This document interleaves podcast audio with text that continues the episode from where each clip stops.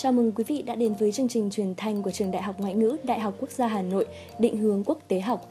Kính thưa quý vị, có lẽ rằng số đông thế giới đang tin rằng thế giới đang phát triển rất nhanh, đặc biệt là với cách mạng 4.0 khi mà xu thế hiện thời trong việc tự động hóa và trao đổi dữ liệu trong công nghệ sản xuất được cân nhắc lên hàng đầu trong quá trình phát triển đất nước. Bạn có cảm thấy sự nhanh đó không? Một nhà kinh tế học ở Mỹ, Robert Gordon, đã phát biểu đi ngược lại số đông rằng những thay đổi chúng ta đang chứng kiến chỉ là nhỏ bé. Hãy nghe câu chuyện của chúng tôi để có cách nhìn nhận nhiều chiều về sự thay đổi này nhé. Đây là câu chuyện được truyền thể từ tập phát sóng số 772 của National Public Radio ngày 19 tháng 5 năm 2017. Tôi là Diệu Hằng và tôi là Phương Anh. Trong tập phát sóng mang tên Small Change, sự thay đổi chậm chạp của nền kinh tế, hai người dẫn chương trình là Solly Han và Lakov Goldstein đã cung cấp cho chúng ta những thông tin thực sự thú vị. Nếu bạn dùng Google để tìm kiếm thông tin về sự thay đổi của thế giới, thì kết quả mà bạn nhận được đó là sự xuất hiện của những chiếc siêu máy tính với khả năng dự báo nếu bệnh nhân có dấu hiệu sắp tử vong mà những nhà nghiên cứu ở Boston vừa phát triển. Đó là những cây cầu công nghệ cao được lắp đặt với công nghệ khớp nối linh động. Đó là những thứ tưởng chừng mất hàng thập kỷ để thực hiện, thì giờ đây mất hàng năm hoặc thậm chí chỉ mất vài tháng. Và nếu như bạn trò chuyện với robot Gordon, bạn chắc chắn sẽ ngạc nhiên. Cảm tưởng rằng tất cả sự thay đổi mới lịch sử Mỹ thu gọn trong não của ông ấy. Nhìn độ dày của cuốn sách của ông là tôi bắt đầu ngáp rồi. Và nếu như bạn làm như vậy thì điều chắc chắn là Trước năm 1880, không có những tấm che cửa sổ. Năm 1920 ư, máy giặt tự động ra đời. Còn vài chục năm sau đó, khoảng năm 1994 thì sao? Khi ấy, thành lập tập đoàn thương mại điện tử Amazon và nhiều thứ hơn nữa. Hãy thử nhìn vào năm 1570 ở Mỹ, họ đã có hoa quả, đó là những quả táo. Bạn có thể thấy người truyền phát, bạn có thể thấy anh ấy đang đi bộ trên đường dài để mang những quả táo ấy từ một thị trấn tới một thị trấn khác. Nếu anh ấy cần nấu gì đó, anh ấy đun qua lửa và bạn cũng có thể tưởng tượng được hình ảnh anh ấy đi vệ sinh vào một cái hố trên mặt đất. Không có nước chảy, cũng không có bồn cầu dội nước, đó là thế giới của anh ấy. Và một giả thuyết rất thú vị mà Bob Gordon đã đặt ra, đó là người giao hàng ngủ thiếp đi hàng trăm năm dưới một cái cây. Khi anh ấy tỉnh dậy, anh ấy đang ở nước Mỹ, một nước Mỹ vào những năm 1800. Khi anh ấy nhìn xung quanh và nhận thấy rằng đất nước ấy trông không khác thế giới khi anh ấy ngủ quên. Chính xác, đó là một thế giới với những con ngựa và những chiếc xe ngựa. Và anh ấy vẫn đang đi bộ trên những con đường dài. Anh ấy vẫn đun trên lửa, vẫn đi vệ sinh vào cái hồ trên mặt đất.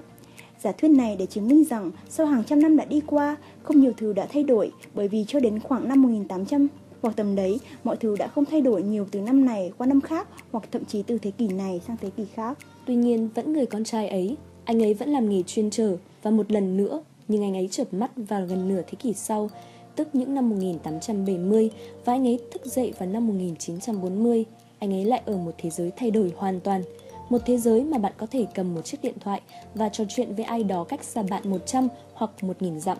Một thế giới bạn có thể bật điện khi căn phòng của bạn không đủ ánh sáng. Và một thế giới mà khi bạn nhìn lên, bạn có thể thấy những vật thể bay trên trời.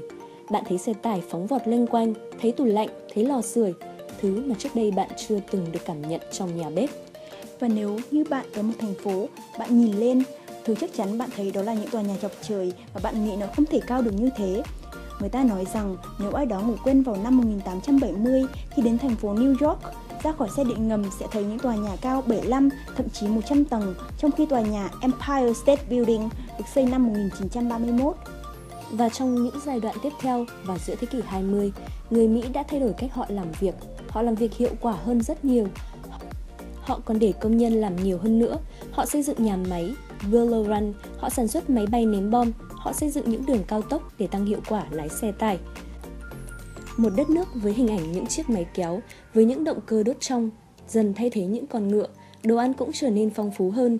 Những người công nhân đã bắt đầu sử dụng những công cụ năng lượng điện thay vì công cụ thủ công và những người bình thường cũng có đủ khả năng chi trả hơn – năng suất tăng nhanh trong thập niên 50-60, tốc độ tăng trưởng năng suất chậm lại trong thập niên 70 và 80, nhưng sau đó lại tăng mạnh trong thập niên 90 nhờ sự xuất hiện của máy vi tính hay mạng Internet. Máy tính trở thành công cụ có mục đích tổng hợp mới, tiếng Anh gọi là General Purpose Technologies. Năng suất thực sự tăng trưởng rất nhanh nhờ vào tính đa năng của máy tính. Chúng có thể được sử dụng trong mọi lĩnh vực của cuộc sống. Và như vậy, trong thập niên 90, các công ty bắt đầu kinh doanh trực tuyến. Họ thay thế giấy bằng máy tính. Những công nhân trở nên năng suất hơn, kể cả sau sự suy sụp của những công ty trên mạng Internet.com vào những năm đầu của thế kỷ 21. Nhưng sau đó vào năm 2004, sự tăng trưởng năng suất sụt giảm mạnh. Trải qua thời kỳ đại suy thoái, người ta dự đoán rằng khi nền kinh tế phục hồi thì năng suất sẽ tăng trưởng trở lại. Tuy nhiên, năng suất trong các năm 2010, 11, 12, 13, 14, 15 và 16 không hề có sự chuyển biến tích cực. Điều này đặt ra mối quan tâm lớn cho các nhà kinh tế học. Nhà kinh tế học Martin Bailey cho rằng việc tìm hiểu nguyên nhân của sự bất bình đẳng trong kinh tế là thực sự cần thiết. Tại sao kinh tế không phát triển? Tại sao năng suất tăng trưởng chậm? Và vấn đề này được gọi tên là nghịch lý về năng suất. Ta có thể hiểu nghịch lý về năng suất như sau. Chúng ta có tất cả những công nghệ tuyệt vời, robot, trí tuệ nhân tạo, đám mây và chúng đang lại giúp chúng ta tăng năng suất. Đó là tác dụng của công nghệ. Nhưng khi bạn nhìn vào những con số của toàn bộ nền kinh tế nói chung, tất cả những công nghệ đó dường như không tạo ra sự khác biệt. Chúng dường như không giúp chúng ta có năng suất cao hơn. Một số cách giải thích cho nghịch lý này được đưa ra. Thứ nhất, có thể năng suất của chúng ta vẫn đang tăng trưởng nhưng chưa có khả năng đo chính xác năng suất của mình. Tôi sẽ đưa ra một ví dụ. Khi người ta chế tạo ô tô, rất dễ để có thể đo năng suất tính bằng sản lượng mỗi người lao động mỗi giờ. Nhưng ngày nay, có rất nhiều người làm việc trong bệnh viện và làm thế nào mà bạn có thể đo được năng suất của các bác sĩ hay y tá? Đúng thế, nhưng kể cả khi chúng ta tính tới điều này thì các nhà kinh tế vẫn cho rằng năng suất dường như vẫn đang tăng trưởng chậm nhiều hơn so với trước đây. Hai người dẫn chương trình đã kể lại giả thuyết của nhà kinh tế học Robert Gordon Lời giải thích của ông ấy quay trở lại với anh chàng giao hàng, người đã ngủ thiếp đi vào năm 1870, tỉnh dậy vào năm 1940 và nhận thấy thế giới đã thay đổi hoàn toàn. Hãy so sánh anh chàng này với một người ngủ quên vào năm 1950 thức dậy ngày hôm nay. Quý vị hãy thử đoán xem sự cảm nhận khác biệt giữa hai nhân vật trên là gì. Những điều mà người ngủ quên năm 1950 tỉnh dậy ngày hôm nay cảm thấy những điều mới mẻ là những thay đổi do máy tính mang lại – Ngoài những lợi ích từ máy tính sách tay và iPhone, chúng ta hãy suy nghĩ sâu hơn với ví dụ về một ngôi nhà bình thường. Anh chàng ngủ quên vào năm 1870 và khi anh ấy tỉnh dậy vào năm 1940, anh sẽ vô cùng ngạc nhiên khi thấy những ngôi nhà có nước máy và tủ lạnh. Còn người ngủ quên vào năm 1950 và thức dậy ngày hôm nay sẽ chỉ thấy một thứ duy nhất trong nhà bếp đó là đồ mới, đó là chiếc lò vi sóng Người đi từ năm 1950 đến, với thế giới của chúng ta sẽ thấy những chiếc xe của chúng ta hoàn toàn quen thuộc. Lần cuối cùng khi anh ấy đi ngủ vào năm 1870, thành phố New York chỉ là những con đường và những chiếc xe ngựa. Tòa nhà cao nhất là một nhà thờ. Còn khi anh ta thức dậy năm 1940, anh ấy nhìn thấy tàu điện ngầm và những tòa nhà chọc trời. Lần này, hệ thống tàu điện ngầm cũ vẫn tồn tại ở đó, vẫn tòa nhà Empire State cao hơn tất cả những tòa nhà khác. Đúng vậy, chắc chắn là World Trade Center nó cao hơn một chút so với Empire State Building. Nhưng cũng giống như ví dụ về chiếc xe hơi, đây chỉ là một sự thay đổi nhỏ, nó không phải là một cuộc cách mạng lớn. Gordon nói, trong 70 năm qua, thế giới không thay đổi nhanh chóng như 70 năm trước đó.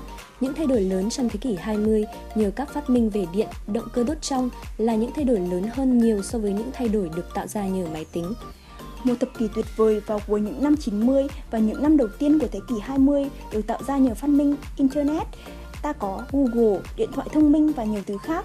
Chúng ta có tất cả mọi thứ từ 10-12 năm trước đây. Và từ đó, thực sự không có nhiều thay đổi. Tuy nhiên, khi nhắc tới iPhone, hầu hết chúng ta sẽ bị ấn tượng bởi nỗ lực đổi mới chiếc điện thoại và các ứng dụng của nó. Một điều ngạc nhiên hơn khi kỷ lục về tăng trưởng tăng suất trong 6 năm qua gần như là ở mức thấp nhất từng được ghi lại trong lịch sử của Hoa Kỳ. Đó là bởi vì những cách thức mà máy tính nâng cao năng suất kinh doanh đã xảy ra cách đây 10 năm và tính chất của iPhone với hầu hết các ứng dụng của nó là trong không gian cá nhân của bạn. Chắc chắn rồi, iPhone là một phát minh quan trọng trong cuộc sống cá nhân của chúng ta, nhưng chúng thực sự không thay đổi một cách cơ bản cách thức mà chúng ta làm việc. Và các công nghệ khác, robot, trí thông minh nhân tạo Ông ấy cho rằng chúng không làm thay đổi cách làm việc của con người. Gordon chia sẻ, cuộc đời ông có cơ hội được đặt chân nhiều tới vùng đất trên thế giới và ông ta thấy là mọi người làm những việc tương tự như họ đã làm 10 hoặc 15 năm trước đây. Trong những tình huống công sở, đi khám bác sĩ, nha sĩ, bác sĩ thú y, đi mua sắm và đi nhà hàng, ông ta nhận ra một điều rằng phần lớn kinh tế vẫn đang hoạt động giống như năm ngoái và năm trước. Gordon ở đây không chỉ là một trò chơi tìm con robot Ông nói rằng các con số về nền kinh tế như đã chứng minh cho quan điểm này của ông. Thật ra, nếu robot và máy tính thay thế một số lượng lao động lớn của con người thì chúng sẽ mang đến sản lượng cao hơn và con người sẽ lao động ít giờ hơn, vì thế năng suất sẽ tăng nhanh. Nhưng không phải vậy, năng suất hầu như không tăng lên. Ngoài ra, số lượng việc làm sẽ giảm nếu robot và máy tính đảm nhận tất cả các công việc. Tuy nhiên, đó không phải là những gì đang xảy ra. Nền kinh tế đã tăng thêm hàng triệu việc làm hàng năm. Khi Robert Gordon nghĩ về tương lai, ông nghĩ rằng 10 năm tới sẽ giống như 10 năm qua. Những thay đổi nhỏ, mọi thứ trở nên tốt đẹp hơn một cách chậm chạp, nhưng không có sự thay đổi cách mạng lớn nào. Khi cuốn sách của Gordon được phát hành năm ngoái, những tuyên bố của ông về tương lai gây ra nhiều tranh cãi. Trả lời phỏng vấn từ phóng viên Money Planet về điều này, Martin Bailey cho rằng Robert Gordon đã khá bi quan về sự tăng trưởng năng suất. Cho đến nay, ông ấy đã đúng. Liệu những dự đoán về tương lai của ông ấy có chính xác không? Tôi cho là không vì dường như công nghệ đang thực sự phát triển. Ở Việt Nam, từ khi trở thành thành viên chính thức của Tổ chức Thương mại Thế giới năm 2007 đến nay, năng suất lao động của Việt Nam tăng liên tục. Theo Tổng cục Thống kê, trong giai đoạn 2005-2014, năng suất lao động tăng bình quân 3,7% trên một năm và trong giai đoạn 2007-2013, Việt Nam đã có những bước thu hẹp khoảng cách với các nước trong khu vực. Tuy vậy, trong những năm gần đây, tốc độ tăng trưởng có xu hướng chậm lại, chất lượng tăng trưởng thấp và thiếu bền vững. Theo Tổng cục, hiện nay năng suất lao động của Việt Nam vẫn thấp nhất khu vực châu Á, Thái Bình Dương, chỉ bằng 1 phần 5 Malaysia, 2 phần 5 Thái Lan, 1 phần 18 Singapore và 1 phần 11 Nhật Bản, 1 phần 10 Hàn Quốc. Có hai nguyên nhân chính dẫn tới năng suất lao động của Việt Nam đạt thấp so với các nước trong khu vực. Thứ nhất, trình độ công nghệ Việt Nam còn thấp, lạc hậu. Theo điều tra doanh nghiệp năm 2012, có đến khoảng 57% doanh nghiệp Việt Nam chế biến, chế tạo với công nghệ thấp, 31% có công nghệ trung bình và 12% có công nghệ cao, trong khi các quốc gia trong khu vực đều có tỷ trọng đầu tư cao trong sản xuất, đầu tư cho khoa học công nghệ. Thứ hai, chất lượng nguồn lực lao động nước ta thấp. Theo Tổ chức Lao động Quốc tế, hiện 80% lao động Việt Nam là lao động phổ thông, trình độ thấp, phần lớn người lao động trải qua quá trình đào tạo chưa thực sự phù hợp với những yêu cầu trình độ chung của khu vực và thế giới. Tại Quốc hội khóa 13, Thủ tướng Nguyễn Tấn Dũng đã chỉ rõ tỷ lệ lao động qua đào tạo có chứng chỉ của nước ta khoảng 18,2%, trong khi lao động qua đào tạo có chứng chỉ của Singapore là 61,5% và của Hàn Quốc là 62%. Nếu chỉ nhìn vào những con số này, chúng ta có thể có cái nhìn bi quan về vị thế của Việt Nam so với các nước trong khu vực. Song, những con số này chưa chắc đã phản ánh những vấn đề thực sự. Trên thực tế, các con số mà bạn thấy chưa phải là tất cả. Chúng ta hãy thử tưởng tượng một người Việt ngủ quên vào những năm 1950 và thức dậy vào nửa hơn thế kỷ sau để cảm nhận những sự thay đổi ấy một cách rõ rệt hơn. Chắc chắn rằng khi người đó mở mắt sẽ không tin được một đất nước Việt Nam thay đổi đến chóng mặt. Giả thuyết ấy để cho chúng ta nhận thấy rằng mọi thứ thay đổi lớn lao hay không là tùy do cách mình nhìn và nhìn vào cái gì và mỗi đất nước lại có một hoàn cảnh lịch sử có tốc độ cũng như các giai đoạn phát triển riêng, do đó chúng ta không nên chỉ so sánh dựa trên những con số mang tính chất chạy đua. Dẫn chương trình Goldstein cho rằng giả thuyết của Gordon về người ngủ quên thực sự là một cách rất thú vị để suy nghĩ về sự thay đổi của công nghệ. Nó cũng là một cách nghĩ khác. Ta có thể nghĩ rằng thế giới đang phát triển quá nhanh, buộc ta phải chạy theo và bắt kịp nó. Tuy nhiên, Gordon đã giúp chúng ta nhận ra rằng hãy cứ học tập và cống hiến hết mình, bởi nếu có ngủ quên nhiều năm và khi thức dậy, ta vẫn có thể sống được. Vâng, đó là suy nghĩ của chúng tôi. Vậy còn quan điểm của bạn? Hãy chia sẻ với chúng tôi.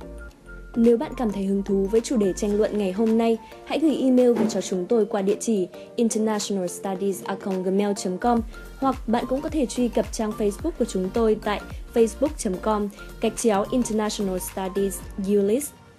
Chúng tôi rất vui được nhận tin nhắn từ bạn. Tôi là Diệu Hằng. Tôi là Phương Anh. Cảm ơn các bạn đã lắng nghe. Hẹn gặp lại các bạn trong các số tiếp theo.